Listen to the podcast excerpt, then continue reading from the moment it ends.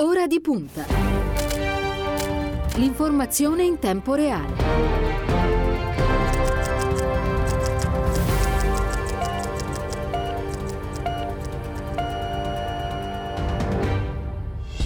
Venerdì 7 maggio, un buon pomeriggio e bentrovati all'ascolto da parte di Cristiano Bucchi, un saluto a Ilenia Daniello, quest'oggi è la parte tecnica, Silvio Garbini per quanto riguarda lo streaming, bentornato a Piero Fassino, Presidente Commissione Affari Esteri alla, alla Camera, buon pomeriggio. Buon pomeriggio a voi. E grazie per essere con noi. Allora, Presidente Fassino, abbiamo diverse eh, notizie quest'oggi da, da, commentare assieme. C'è tutta la partita che, che riguarda i vaccini, in particolare il libero accesso ai brevetti, c'è poi una questione sempre legata ai brevetti che riguarda più da vicino la comunità europea, ma eh, se è d'accordo io vorrei partire dalla, dalla storia di, di Patrick Zachi, perché oggi, eh, 7 maggio, sono 15 mesi che lo studente è rinchiuso nelle carceri egiziane. Fra l'altro ricordiamo anche che il Partito Democratico ha aderito all'iniziativa di accogliere il ritratto di parole dedicato a Patrick Zachi realizzato dall'artista Francesca Grosso e promosso dall'associazione Inoltre. Eh, sono passati 15 mesi, ma nonostante gli interventi che ci sono stati, la, la situazione non sembra destinata a sbloccarsi. Perché? Una detenzione ingiusta e ingiustificata, come tutti sappiamo, perché i presunti reati che vengono ascritti a, a Patrick Zacchi sono diciamo, semplicemente di aver espresso le proprie opinioni sul suo Facebook. Peraltro questa detenzione è una detenzione preventiva eh, che si protrae oltre qualsiasi ragionevole limite di una detenzione preventiva.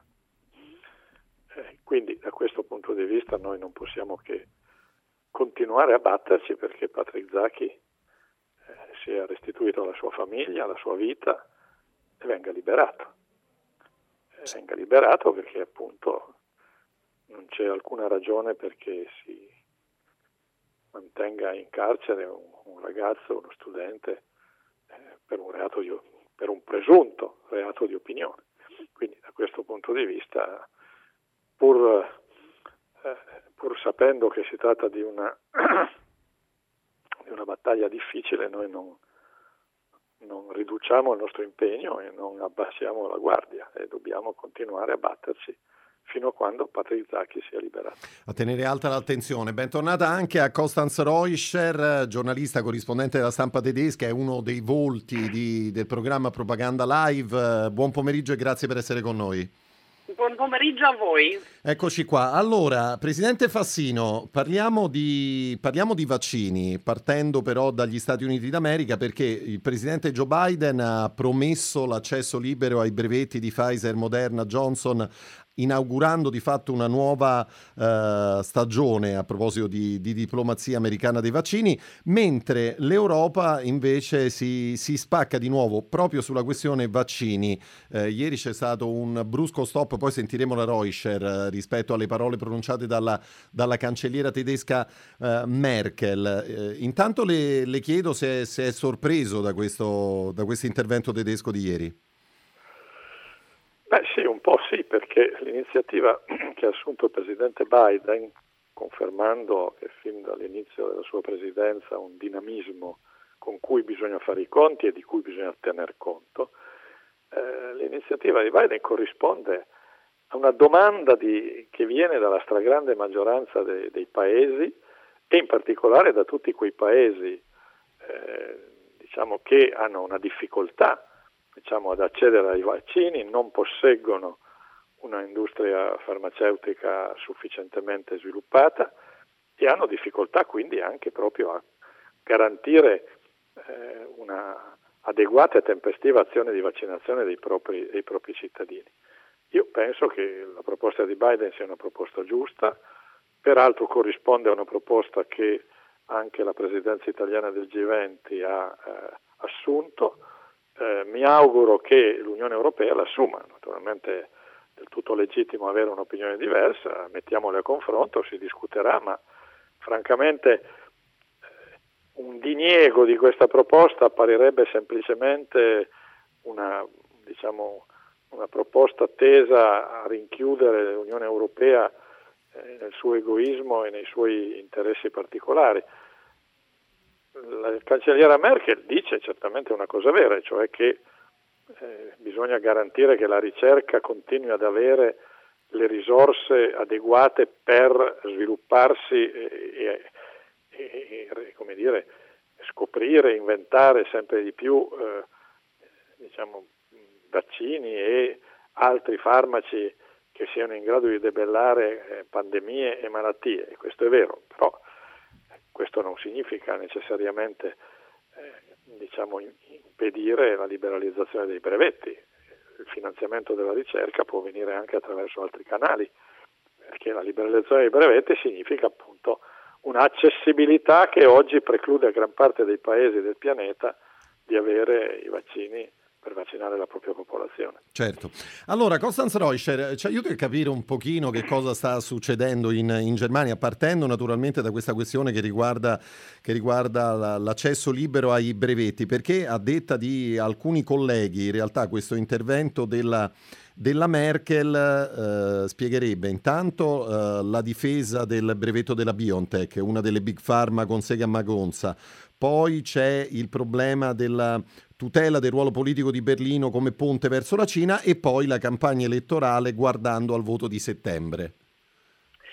Eh, sì, io sono d'accordo eh, che ci sono varie concause di questa presa di posizione della cancelliera Merkel. Intanto però bisogna anche eh, considerare che anche eh, il presidente Biden eh, ha non soltanto il bene dell'umanità eh, eh, con, nel suo, ehm, diciamo, nella sua dichiarazione o lo spinge alla sua dichiarazione di liberare questi brevetti, ma io eh, vedo anche una grossa diciamo, strategia geopolitica dietro eh, questa, questa, presa di posizione. Per esempio non dimentichiamo eh, che questo eh, in questo momento riguarda l'India, il gigante e il Sudafrica ehm, eh, che chiaramente potrebbero distaccarsi eh, dalla Cina, dai rapporti con la Cina eh, se Biden promette di liberalizzare, liberalizzare i brevetti e di mettere così a disposizione molte più dosi di vaccino eh, di come ne abbiamo per ora. Io vedo anche un po' questo dietro questa, questa dichiarazione. Um, in, um, diciamo, la eh, Merkel per tornare in Germania ehm, eh, ha, è una scienziata, diciamola così. Sì. E lei ha spiegato anche perché ha preso questa posizione. Ehm, lei eh, sostiene che eh, il fattore limitante non sono i brevetti, ma la complicata eh, provi- eh, ehm, la produzione, la, la, complessa produzione di questi vaccini. Per esempio il vaccino Pfizer è un nuovo, un nuovo brevetto, un nuovo metodo di un, un nuovo tipo di vaccino eh, e quindi la produzione è molto molto complicata e complessa. Eh, in, ho letto pochi giorni fa un'intervista molto interessante con il eh, CEO della, eh, della, sudafricana Biovac, eh, che è una delle aziende che producono in Sudafrica dei vaccini da, da molto, molti anni.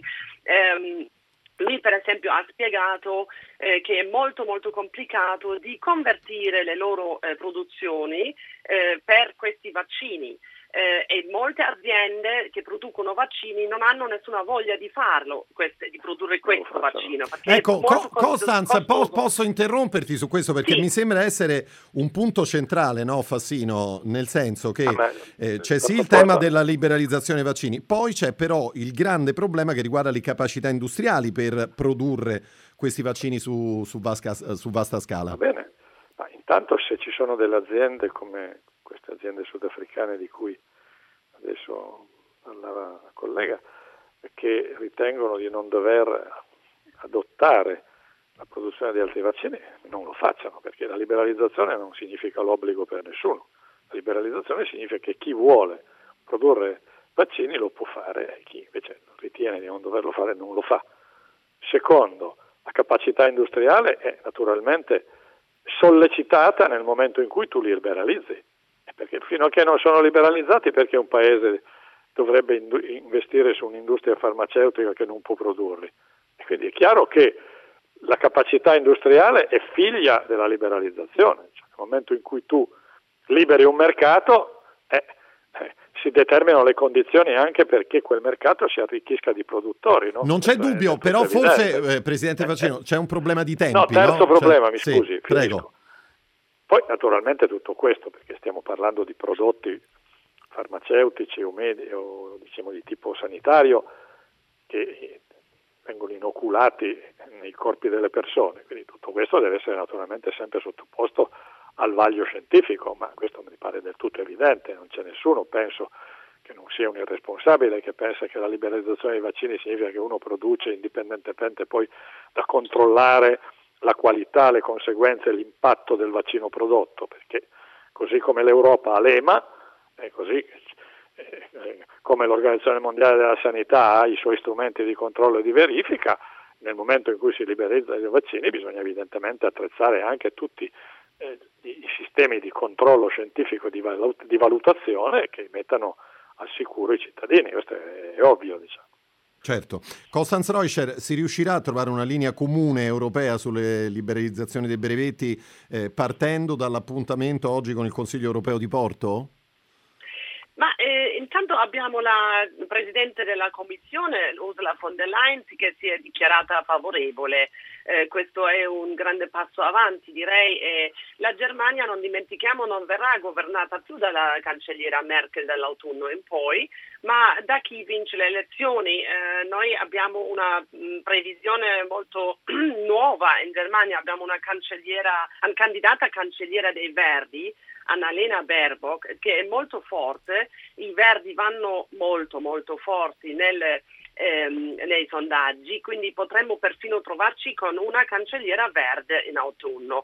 Eh, io posso immaginare che, che, la signora von der Leyen ha preso anche questa posizione eh, molto eh, distaccata dal, dal governo tedesco proprio per questo, perché è la fine, siamo alla fine dell'era Merkel. Non dobbiamo dimenticare tra l'altro le, gli interessi della Germania eh, nella produzione del, del, vaccino, perché non c'è soltanto il brevetto in Germania, ma anche delle produzioni. Abbiamo 15 punti di produzione di vaccini, di tutti i vaccini che abbiamo per ora sul mercato. Eh, ma c'è una nuova eh, linea di produzione della Pfizer che produrrà un miliardo di vaccini nel 2022. Eh, quest'anno dovrebbero arrivare a, è appena stata inaugurata, dovrebbe arrivare a 500 milioni di dosi. È chiaramente un, un interesse economico, economico, gigantesco che eh, io immagino il governo usi anche per la campagna elettorale ci sono questi punti contrastanti anche dentro eh, la Germania e io mm, mm, spero che l'Unione Europea trovi presto, anche in questi giorni, una linea comune. Sarebbe molto importante, Presidente Fassino, magari in occasione del vertice mondiale sulla salute che si terrà il 21 maggio a Roma, no? Ci potrebbe essere, potrebbe essere quella la sede per un importante annuncio. Io non credo che oggi a Porto, diciamo, di colpo la posizione annunciata dalla cancelliera Merkel cambierà nel giro di 24 ore mi sembrerebbe curioso, naturalmente certo. sarei felice di questo, ma non credo. A Porto probabilmente si aprirà il confronto e la discussione. L'unica cosa che mi permetto di dire è che l'argomento che è stato usato dalla dottoressa, che è assolutamente vero, e cioè in Germania ci sono 10 punti di produzione industriale, poi c'è Pfizer, che è tutto vero, è un argomento che se tu usi nei confronti di paesi terzi è controproducente, eh, perché il primo paese africano, asiatico, dell'America Latina a cui tu dici no, non possiamo perché noi abbiamo 10 stabilimenti che li producono, eh, appare un, dire, una, una linea puramente protezionistica che non fa i conti con il diritto alla salute dei cittadini di quei paesi, quindi non è un grande argomento, è un argomento per la politica elettorale interna, ma nel dibattito internazionale certamente non mi sembra grande, un argomento spendibile. No. Certo. Senta Fassino, posso, posso sì, prego, Rocher. No, certo, questo è semplicemente magari una cosa interna alla Germania e certo, non è certo, dichiarata certo. ufficialmente da nessuno. Io da giornalista interpreto un po' la situazione così. È anche vero che la Germania già eh, invia e aiuta ai paesi terzi che eh, hanno problemi di approvvigionamento eh, del vaccino sì. Eh, grosse somme eh, che tra l'altro la, ehm, la, la, linea COVAX della eh, OMS è assolutamente cioè, prevede questo, no? che non, nessuno si può tenere i, le proprie dosi di, del vaccino, ma certamente si può produrre sul territorio nazionale grosse, eh, grosse quantità, che è sempre un fattore economico importante. Certo. Roy come sta procedendo la campagna vaccinale in Germania? Ma eh, sta procedendo più o meno come qui. Eh, si sente ogni tanto dire in tv, nei media in Italia che eh, si vaccina molto di più, non è vero. Eh, noi siamo molti di più di cittadini, siamo 80 milioni e non 60 e se abbiamo già dato 33 milioni anziché 22 come in Italia o 23 o quanti sono, di, di dosi, eh, la percentuale è la stessa. Io mi aggiorno tutti i giorni su questi dati e mh, mm, siamo tutti paesi europei più o meno al 34-35% della popolazione eh, per le prime dosi. Sì. Quindi siamo lì lì. Abbiamo avuto le stesse difficoltà eh, all'inizio di far partire la campagna e ora va meglio come anche in Italia. Eh, Fassino, mi sembra che anche in Italia appunto ormai la campagna marci più o meno regolarmente. sta marciando bene, ma insomma, naturalmente noi siamo sempre affezionati all'idea che bisogna spiegare ogni giorno che non funziona nulla. Ah, beh, certo. in, realtà, in realtà mi pare Una che, vecchia abitudine. come ha detto benissimo la dottoressa, eh, la, la, campagna di vaccinazione in Italia e in Germania procede stesso, con gli stessi ritmi, con le stesse dimensioni. Eh, il generale Figliuolo che ha, che la responsabilità no, di, di, tutta questa partita eh, insieme al dottor Curcio della, della, della, protezione civile ha annunciato che siamo tranquillamente ormai assestati a più di 500.000 dosi inoculate ogni giorno e, e quindi io penso che noi entro il 30 giugno, cioè prima che cominci la, diciamo, la, l'estate vera e propria, anche se ci comincia già a fare caldo da noi, entro il 30 giugno noi avremo più della metà della popolazione vaccinabile, perché noi i conti non vanno fatti su 60 milioni perché non vacciniamo i neonati, no, per dire. Quindi su, sui 47-48 milioni cosa sono la popolazione vaccinabile, entro il 30 giugno noi saremo abbondantemente più della metà, quindi credo che stiamo facendo quello che è giusto fare. Un lavoro importante, eh, fra l'altro notizie del giorno, la Valle d'Aosta dovrebbe diventare eh, arancione, c'è un cambio di colore previsto anche per Calabria, Puglia e Basilicata dall'arancione al giallo, incerta ancora la situazione in Sardegna, se ne saprà di più nelle prossime ore, comunque scendono i ricoveri nelle terapie intensive che restano sopra la soglia solamente in cinque regioni italiane, quindi insomma... Sì, con, dice... con un'avvertenza sì. posso dire, che tutto questo va bene, tutte le dinamiche in discesa sono frutto del, del, del, regime che abbiamo adottato nelle scorse mesi e ancora nelle scorse settimane.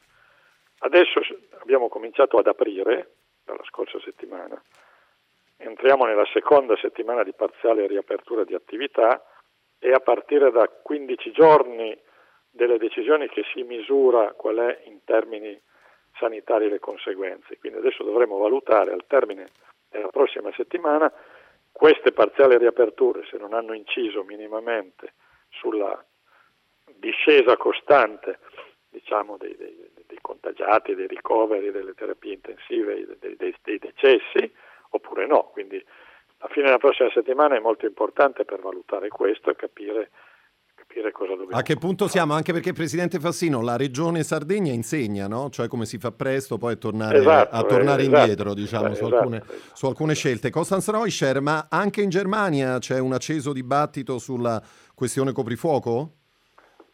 Ah sì, ma perché noi abbiamo, va bene, in Germania tutto funziona un po' diversamente in maniera federale, perché siamo uno Stato federale, I, le singole regioni, perfino le singole città hanno delle regole diverse tra di loro, cioè se Colonia ha un coprifuoco magari eh, Düsseldorf non ce l'ha.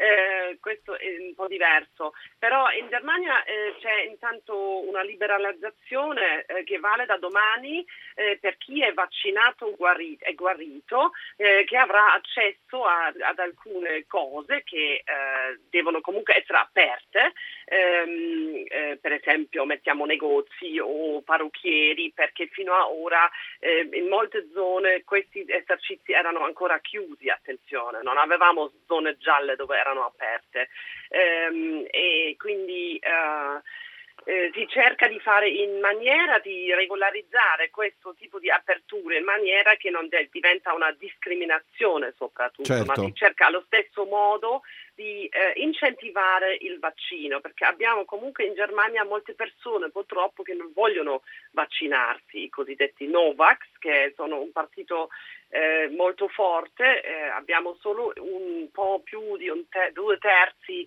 eh, di tedeschi che vo- hanno dichiarato di volersi veramente vaccinare, quindi potete am- immaginare, poi ci sono molti incerti, poi ci sono proprio un 10% di Novax. Di contrari, di contrari duri e sì. puri, va bene. Costanz- e quindi con queste aperture un po' scaglionate per chi è vaccinato eh, deve essere incentivata la campagna. Certo. Costanza Reuscher, grazie per essere stata con noi. Buon lavoro, buon pomeriggio. Grazie a voi. Arrivederci e grazie. Presidente Fassino, eh, leggo dalla prima del Corriere della Sera quest'oggi una notizia che ieri ha fatto molto rumore. Navi militari nella Manica e minacce tra i due paesi. C'è stata ieri una giornata di tensione tra Regno Unito e Francia, una disputa legata all'accordo sulla pesca eh, da rivedere dopo i fatti della Brexit con le autorità dell'isola di Jersey nella Manica che hanno impedito l'accesso ai pescherecci francesi. Eh, Londra ha inviato navi militari, Parigi ha risposto, insomma ci sono stati momenti di tensione, poi la situazione diciamo in serata si è, si è chiarita, però ha fatto sicuramente un, un certo... Uh, ha colpito l'opinione pubblica, no? vedere due paesi sì, importanti. Questa cosa qui, sì, questo episodio, questa guerra dei merluzzi, come la chiamo io, sì diciamo così, eh, eh, ci mette davanti a due cose. Primo, le conseguenze negative della Brexit, perché tutto questo non ci sarebbe stato se la Gran Bretagna non fosse uscita dall'Unione Europea. Quindi quando si diceva ma l'uscita della Gran Bretagna dall'Unione Europea non ha poi grandi conseguenze, non cambierà niente, anzi sarà un vantaggio per gli inglesi, per gli altri. No, si vede che non è così. Eh. E questo è un episodio più evidente, ma ci sono tanti altri episodi meno evidenti che dimostrano la stessa cosa. Eh, secondo, è la dimostrazione che l'Europa ha bisogno di trovare una sua coesione. Ora, che si mandino le mani militari per eh, un problema di pesca che è cambiata, perché il tema è che eh, ovviamente uscendo la Gran Bretagna dall'Unione Europea, la Gran Bretagna ha cambiato diciamo, le certificazioni, le regole che danno diritto a pescare nelle sue acque, questo è il tema. Ora, che si mandino le navi militari per una disputa di questo genere mi pare francamente eh, paradossale e un'enfatizzazione fuori misura, anche perché poi nella giornata quelle, mare, quelle navi hanno dovuto ritornare dai porti di provenienza, come era del tutto evidente, non è con le esibizioni di muscoli che si risolvono i problemi. Però la cosa è una spia ulteriore del fatto che l'Europa ha bisogno di un salto di qualità nella sua coesione e nella sua integrazione. Domenica, cioè eh, fra domani, sì, fra due giorni. il 9 maggio, la giornata per l'Europa e decolla la conferenza sul futuro dell'Europa. Quando è stata annunciata questa conferenza, qualcuno ha detto, guardando al titolo, conferenza sul futuro dell'Europa, beh, ma è troppo ambizioso. No, ma c'è bisogno proprio di ambizione c'è bisogno di ambizione perché un'Europa che stia schiacciata in una dimensione puramente tecnocratica è un'Europa che finisce appunto all'elite, sui pescherecci. Abbiamo bisogno di un'Europa che faccia un salto di qualità in termini di integrazione, il che vuol dire aprire una fase nuova, cioè noi abbiamo alle spalle due fasi del processo di integrazione. La prima fase è quella che partì con i trattati del 57, i trattati di Roma, e che fu la fase in cui si costruirono le istituzioni europee. Poi una seconda fase che è partita con Maastricht, l'euro, eh, il mercato unico, la, l'allargamento ad est, Schengen, no? quindi lì, e la trasformazione del, da comunità europea a Unione Europea. Perfetto. Adesso abbiamo bisogno di una terza fase, una terza fase che rilanci un processo di integrazione su tutti i vari pilastri. Faccio degli esempi. Abbiamo la moneta unica e il mercato unico, ma non abbiamo una politica fiscale comune e questo incide eh, ovviamente sui livelli di competitività interni allo stesso mercato unico. Non abbiamo le stesse regole di ingaggio per lo stabilimento degli investimenti e per il mercato del lavoro. Covid-19 ci ha fatto vedere che ogni paese ha un sistema sanitario e di welfare, ma non c'è un'armonizzazione, un coordinamento tra le politiche sanitarie. Eh, ci siamo dati una politica estera e di sicurezza comune, individuando addirittura un ministro degli esteri europeo, che è l'alto rappresentante, quel, quel, quel ministro deve fare i conti tutti i giorni con la tendenza di ogni paese europeo a far prevalere la propria politica estera nazionale rispetto alla politica estera comune. Il fenomeno dell'immigrazione è lì a dirci che senza una gestione comune non lo si gestisce. Allora, tutto questo ci dice che occorre fare un salto, un salto che ci consenta appunto di avere un'Europa più coesa, che parli con una voce sola e agisca con una sola mano e la vicenda della liberalizzazione dei vaccini ce lo dice ancora di più.